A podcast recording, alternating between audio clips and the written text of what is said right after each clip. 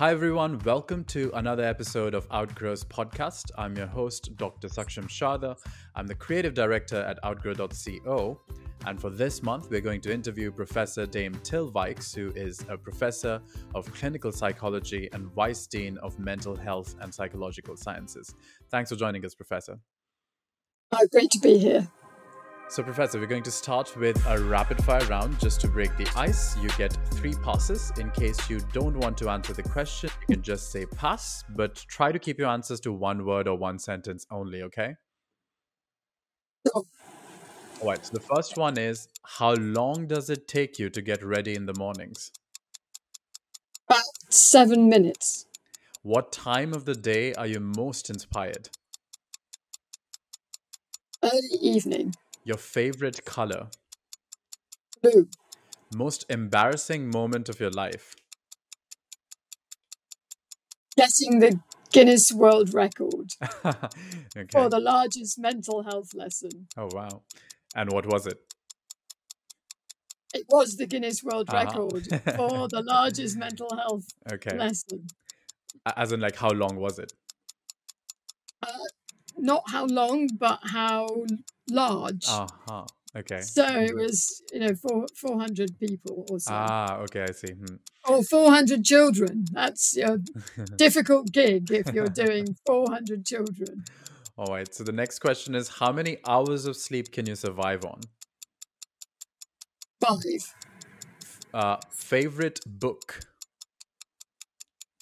The Ragged Trousered Philanthropist. The city in which the best kiss of your life happened? Oh, it's tough. There's been so many. so that's a pass Uh, then. Oh. That's definitely a pass.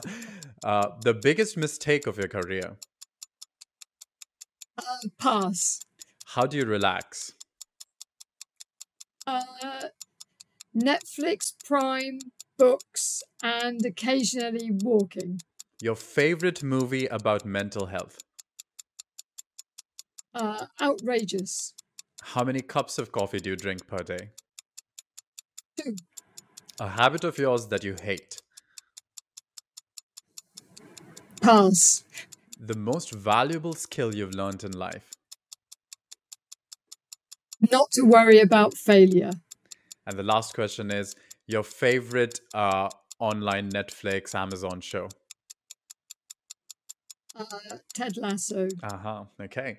All right. So those were that was a rapid fire round. You did quite well, just two passes. Uh, so now we're going to move on to the bigger questions, and these you can answer with as much ease as you like. And the first one is Can you discuss a specific project or initiative you have been involved in that uses digital technology to improve mental health outcomes? Okay, well, I've been involved in quite a few. hmm So it's tough choosing one.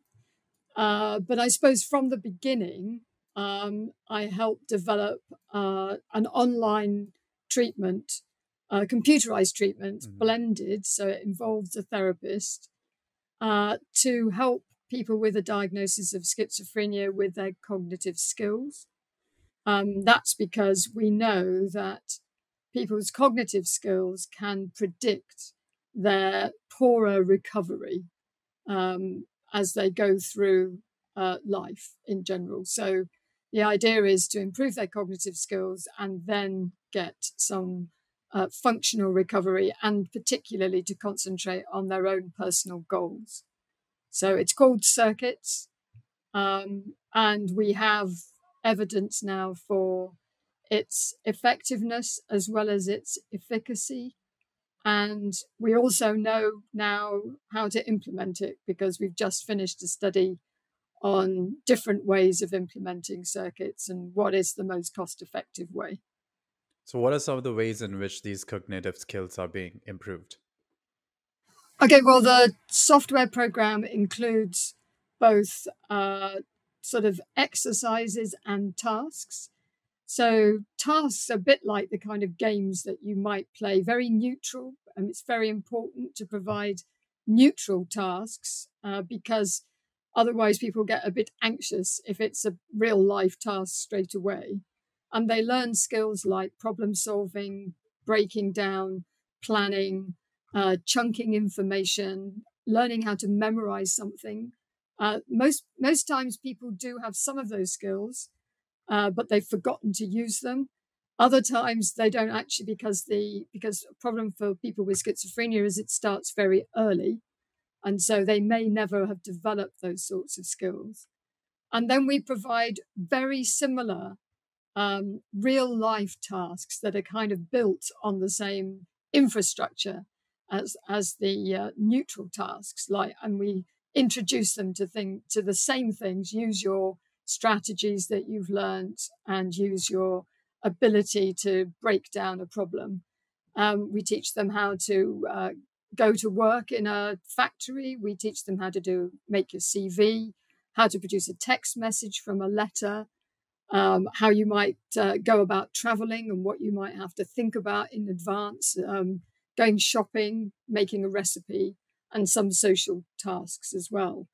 And the idea is that we teach them something called metacognition. You know, it's not, this is not a game. You don't have to get it correct.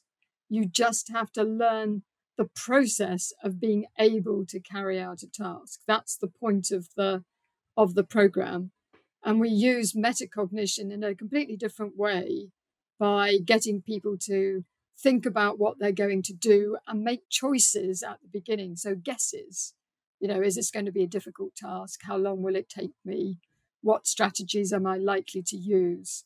And then at the end of the, these, these exercises and tasks, they make those same decisions and they can then reflect on how the, you know, they may have said it took them 15 minutes at the beginning, but they were overestimating because it actually only took them three.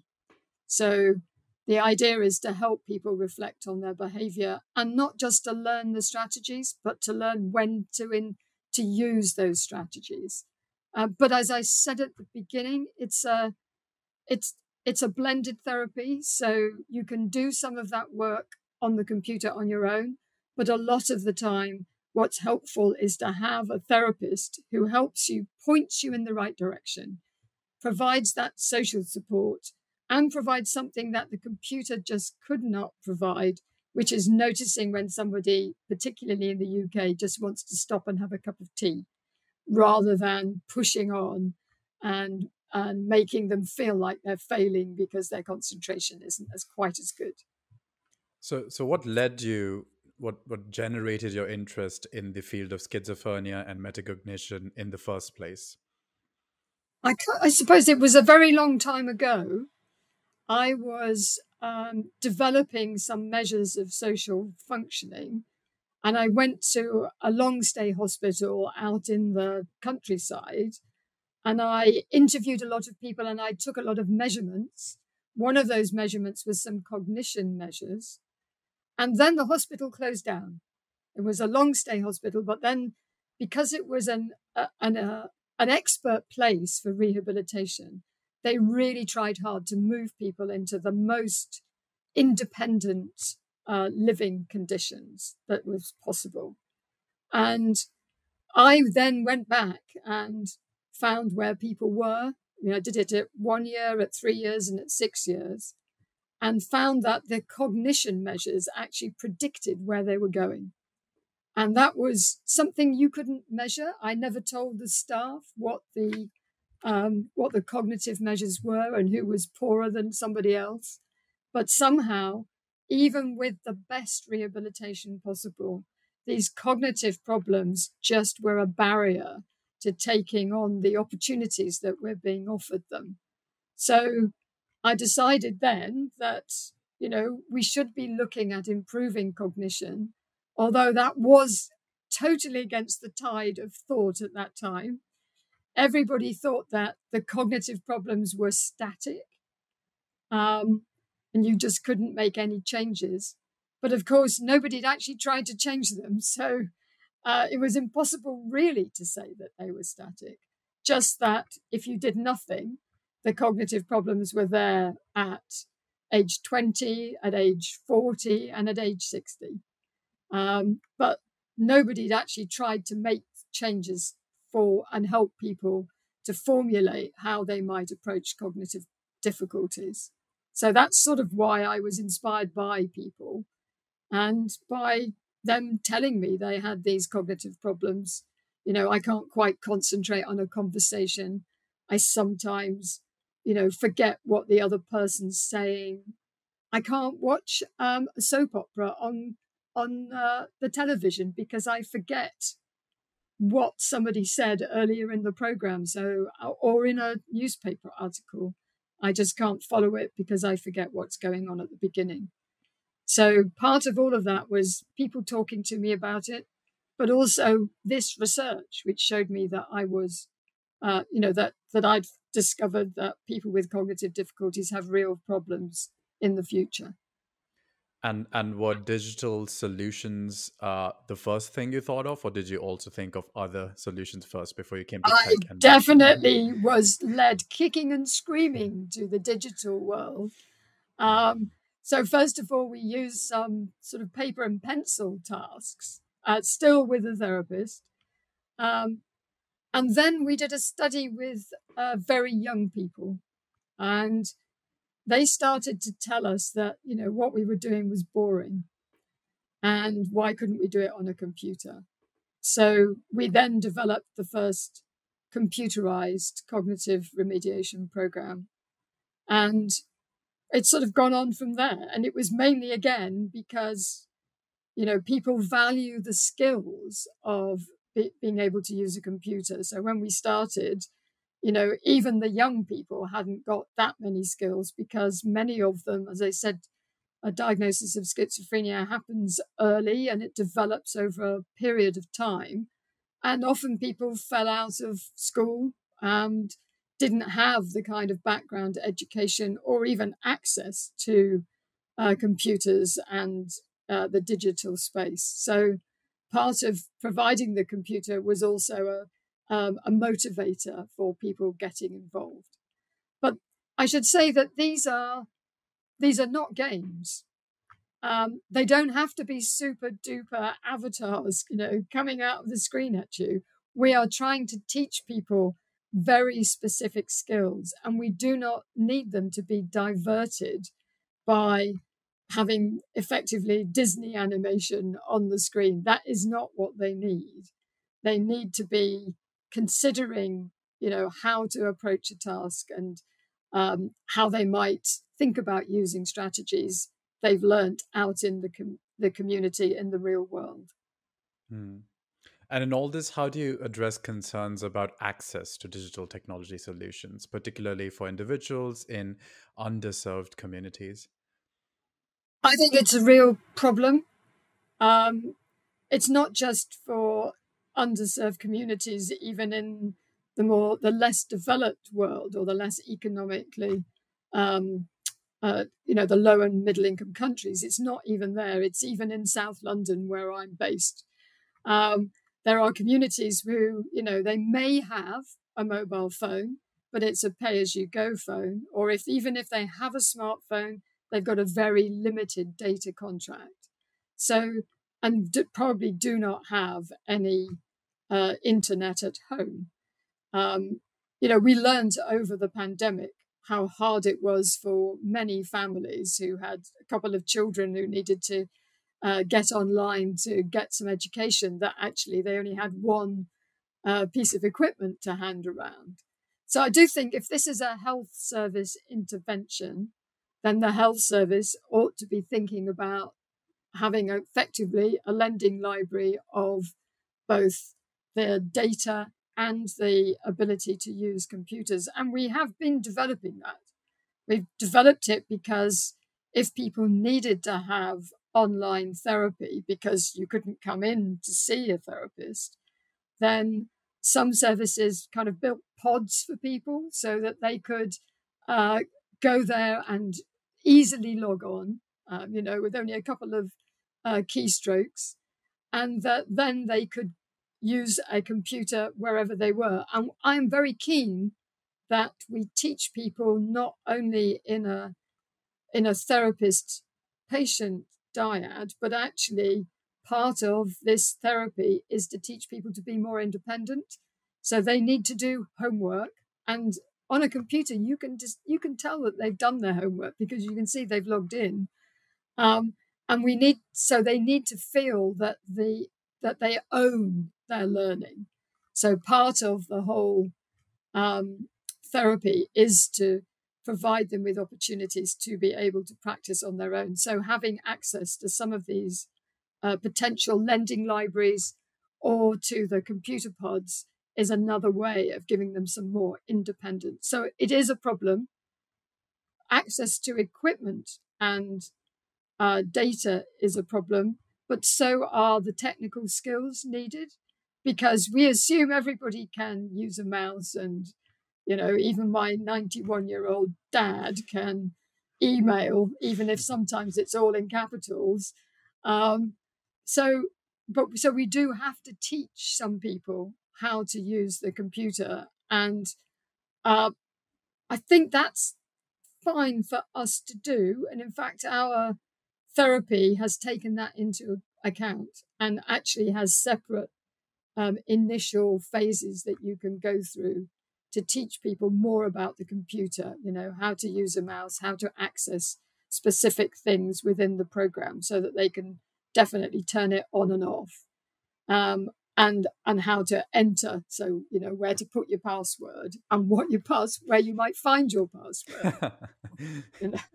yeah so so access to technology is one thing, basic access to technology. But on the other hand, how do you see far reaching technology like virtual reality and other immersive technologies being utilized in mental health treatment in the future or now?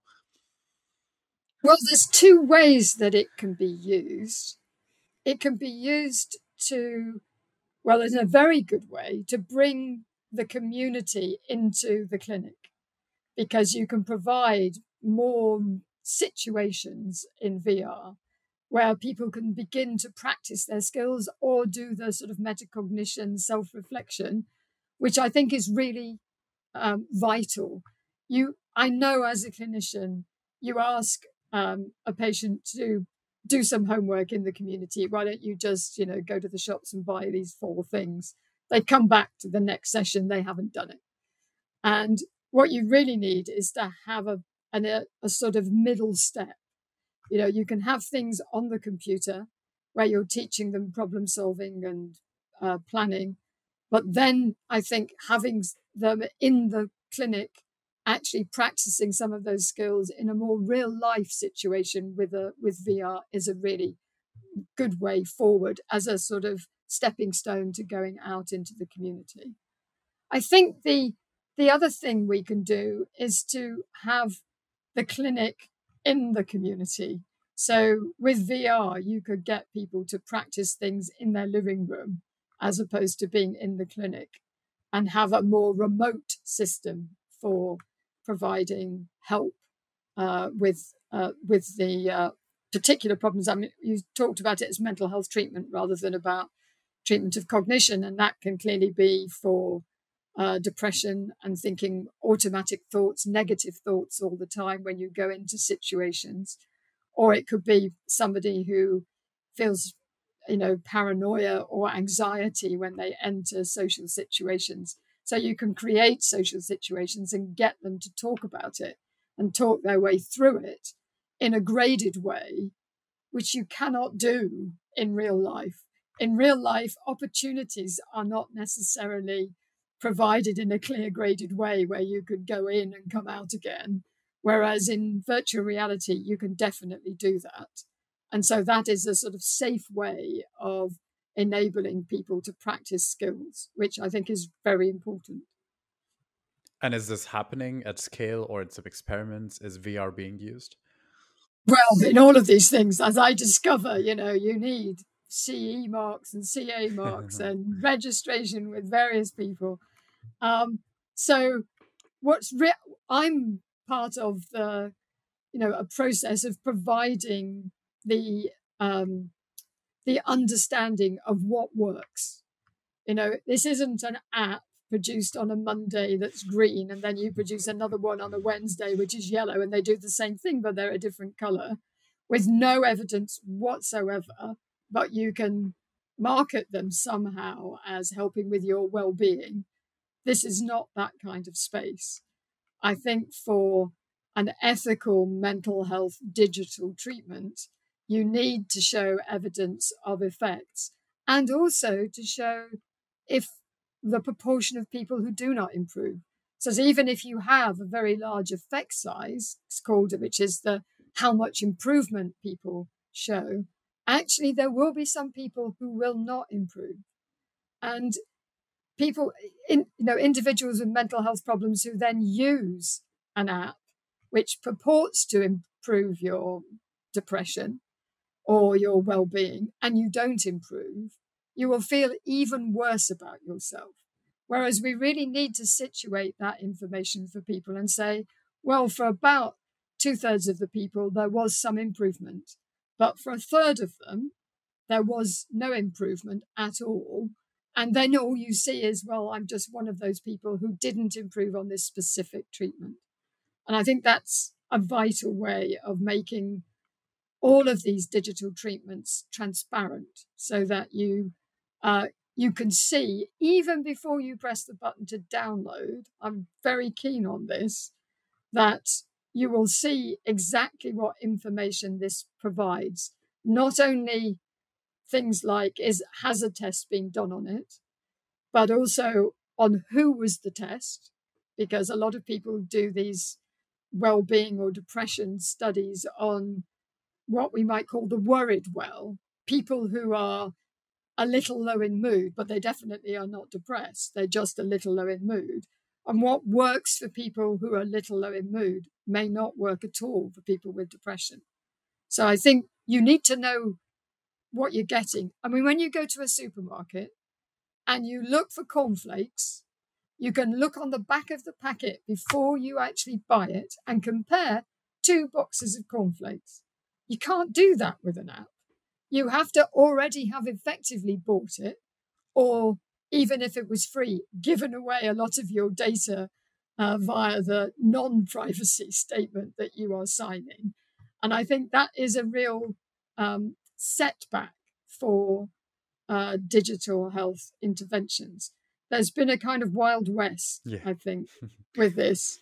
And that, you know, from a clinician's point of view, I really think we're doing a disservice to people if we don't provide them with evidence that this is likely to work or not work for them and allow them to know what data is out there, how it's been processed, and not in a 32 page document that you are never going to read. You know, if this info, if your personal information is going to a, a, a third party marketer, then people probably need to know that before they click on the button. And uh, do you think there's going to be a backlash against this Wild West uh, kind of treatment of a very crucial thing like healthcare? I think health services will become more. Um, what's the word? Well, the problem is it's such a Wild West. There are 75,000 apps produced almost every year that get added to the app stores. And we've no idea what they are, who produced them. They may say things like this has been produced on cognitive behavioral therapy principles. Most often they're not. Um, they haven't really been tested properly. And I suspect some health services will begin to say, we're not paying for something that we don't know whether it works. And certainly in the National Health Service in the UK, you have to go through lots of hoops to be able to show that something works so that uh, it can be prescribed in the in the NHS similarly in the for the FDA in the states but most of these people the cowboys in the wild west who are producing a lot of these apps may do it for you know good reason, not because they want to make money, because they thought it was a good idea and they got the coding skills. They really, those people are probably going to have a harder time in the future um, actually making a living out of producing these sorts of uh, uh, so called help for mental health problems.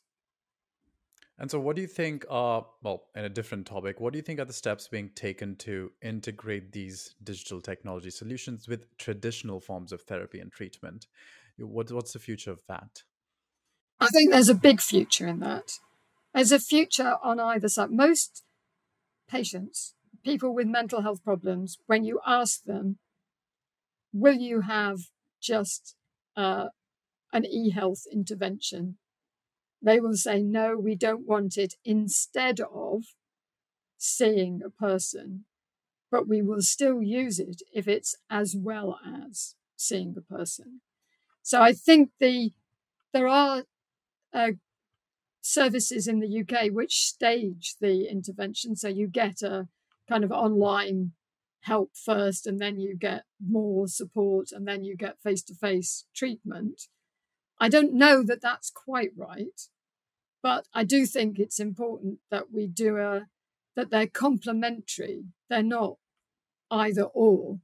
And the reason I stress the, the the sort of service mental health service user point of view is that I'm very keen that we should take their views into account rather than just clinicians or even those sort of service providers who think, oh, we'll have that, you know, e-health system because it would be cheaper. It's not necessarily cheaper. Um, and for clinicians, one of the things that they don't want is to feel they're losing their skills. And they certainly will lose valuable clinical skills for a health service if they don't actually see enough patients of a similar kind. So I see these as I've sort of described CIRCuiTS at the beginning as a blended therapy. It's a therapy where we help to introduce the person to the program. We stick with them to point out the things that they need to know because those things are not necessarily obvious in the computer program. And you don't necessarily want to, you know, hit them over the head with big words on the screen saying, now you have metacognition. It's more subtle than that. Yeah, they're acting as a as a, a teacher and a therapist and a supporter. And we know that social reinforcement is much the best way of helping people to absorb um, information. So they're there to do all those three things and and to step away and allow the person to become more independent as you go through therapy. And I think that's the best way to go with these therapies, that, that it will be blended, not definitely not an either or. Mm-hmm. And could you talk a bit more about the supporter aspect of this? Because the teacher and therapist, I guess we have discussed a lot, but the supporter aspect? I think, um, well, the difficulty is the therapist and supporter kind of overlap quite, they all overlap yeah. quite a lot. So part of the support is that, you know, if a person is um, faced with a new problem that looks too complicated, they kind of shut down and think, we're not, I don't want to do that. So part of the supporter role is to help them through that process in order that they should should actually have a go. Because we know that people who do well in exams are the people who spend time thinking about the problem, not moving on fast and finishing quickly. It's when they spend time thinking about the problem and they become much more successful. So part of the supporter role is to do that work. And it's very hard for a computer to do that work. I think, you know, computers could step in as teachers and they no, I don't doubt that they could step in as a therapist, although, you know, there's a lot of chatbots around that would think they could. Um, I think the that that you need that kind of support. I don't know whether you've come across it before, but you're faced with a really complicated statistical analysis and you think, I'm never, ever going to be able to do this. And what you really need is somebody to open the gate and let you think about it a bit more and do it in sort of um, small doses of uh, in, introductions to this. And you be, suddenly become much more familiar and you're not going to immediately that sort of gate comes down in front of you, you say, I definitely can't do this. Mm-hmm. Yeah.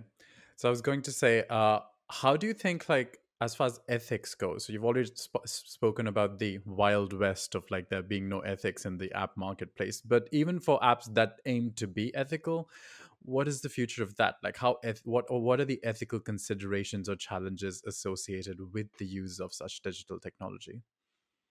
Well, mainly, I think you know where the data goes. Mm. I think that's a big issue, even for um, organizations that have uh, you know evidence of efficacy.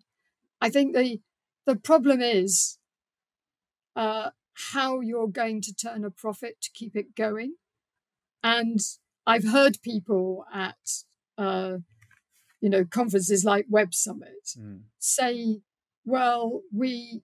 You know, we're going to have to sell off the data because there's no way that we can actually manage to keep going without that. Um, so I do think that the business plan has to be rethought. And, you know, people keep telling me, you know, we can't go back on providing things for free. There is no such thing as a free um, service. Something, something has to be paid for. So I do think that health providers need to think how this digital health system will actually help improve their patients so that the patients don't come back again into the service and cost money and which can help them to kind of move forward um, and recover. The problem is the costs, as I've managed to do recently, looking at cost effectiveness, is that you shift the costs. So a health service could be buying the, the app, but the savings are maybe made within the health system, but they're moved onto community costs for support within the community. And so it's quite difficult to trace the, how effective it can be, and therefore how much it's worth paying for that as a society.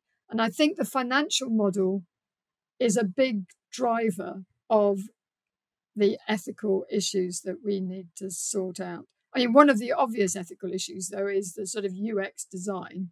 It's, you know, what you really need is to have service users there at the beginning, not at the end looking at feasibility, but actually saying, this is the sort of problem you need to solve, not the problem you you know that you thought you were solving when you woke up this morning um, just because you knew how to code it to produce that that um, app or health um, measure and i so i do think we the ethics are a lot to do with transparency trust in what you're doing i had four t's but i can't remember the other 2 mm-hmm. um, t for uh, I call them T for T principles. So it's sort of trust for transparency kinds of issues, which we really need to have um, in this field because it has kind of run away with us. All right. So, as a person at the forefront of uh, the field we're talking about in general, uh, what is your prediction for the next 10 years, the next decade, but then the next 50 years, and then the next 100 years? Where is this headed in general? Uh, schizophrenia, all of this, yeah. Okay, I think the well, t- let's talk about the infrastructure hmm. first because that is a big uh, barrier. I think the infrastructure is is just going to be built, you know, and I also think that we learn. I said that were these issues about equipment in low and middle income countries. Actually, we should be learning from low and middle income countries. You know, what's the lifetime of a of a phone in those countries as opposed to in the UK and uh, in Europe? Um, so I do think there will be more access to the to an internet rather than the internet um, that some people may begin to pay for services which they would have got for free today because of the issues about security and privacy of data.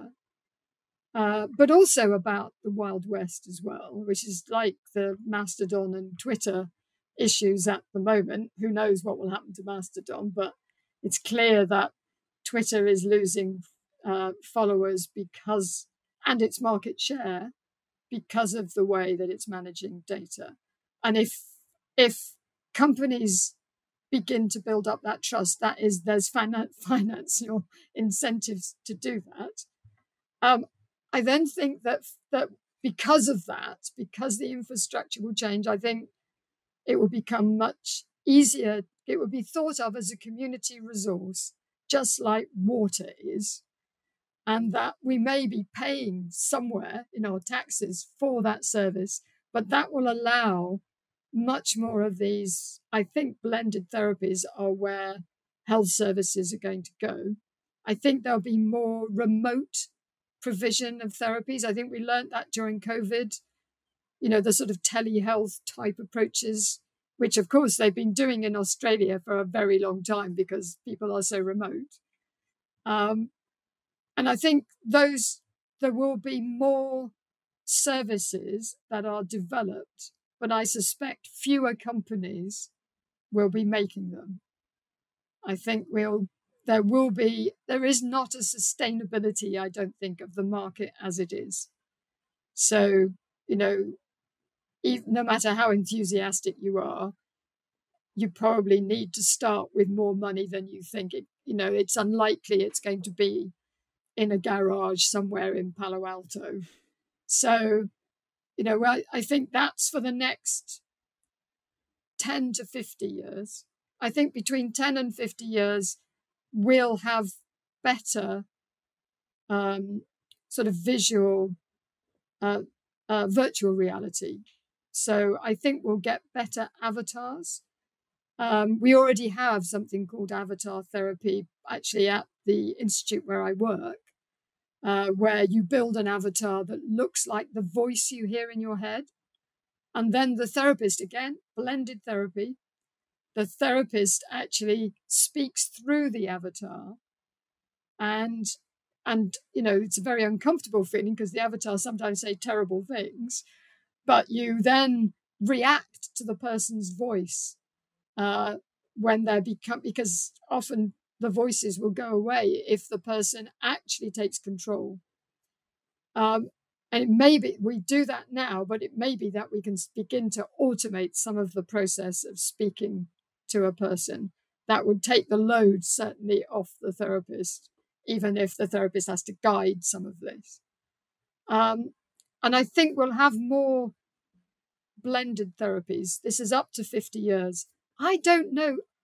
I think 15 years ago, if I had had to imagine the future now, 15 years ago, I would have had terrible trouble, you know, trying to think, even though I know I knew people who were writing the internet, you know, writing the code, I don't think I would have realized how big an issue it would become. And even, and if you go back even longer than that, 25 years ago, mm. lots of things really changed and you know maybe we will have you know for health you know little implants for people measuring people's blood pressure continually you know like they do with uh, for people with diabetes where it measures your your uh, blood sugar. Um, maybe we'll have other you know bits and bobs rather than tattoos. We'll just have these things stuck to the outside or on the inside of us, measuring something which is important. Mm. Um, and that's uh, quite likely to be the case in the future. And there will be other breakthroughs. There will be other breakthroughs in learning more about why we get some of these problems, like, you know, developing schizophrenia. And we might be able to prevent some of them. But I don't know that that, and that may be helped by having a kind of observational individual data, which is collected via mm. a hmm. Fitbit or by you know your smartphone in terms of you know speaking on the phone and recording your speech and learning something about you from that from your speech tones or where you're walking I mean, I do that now, actually. Oh, I'm really sorry. That was. Um, okay, so so those are the sorts of things that I think might happen, and you know we're looking at ways to predict relapse in the future from active and passive means. So by you know speech, by GPS signals, by uh, just passive um, accelerometers in your in your um, either in your phone or in your watch to try and predict relapse in depression and schizophrenia. I think we might have cracked that by year 50, mm-hmm. and that might help us then in the next 50 years to prevent some of these difficulties arising. We will never be able to prevent life events. Life goes on, stuff happens, and the the stuff that happens will have an effect on us. Um, so traumatic events will always have an effect on us. Um, so we won't be able to prevent everything, but maybe we'll be able to predict a few things. Mm-hmm. So, so leaving all that behind or in front because it's the future. The last question is a bit of a personal kind. It is for you. The question is, what would you be doing in your life if not this?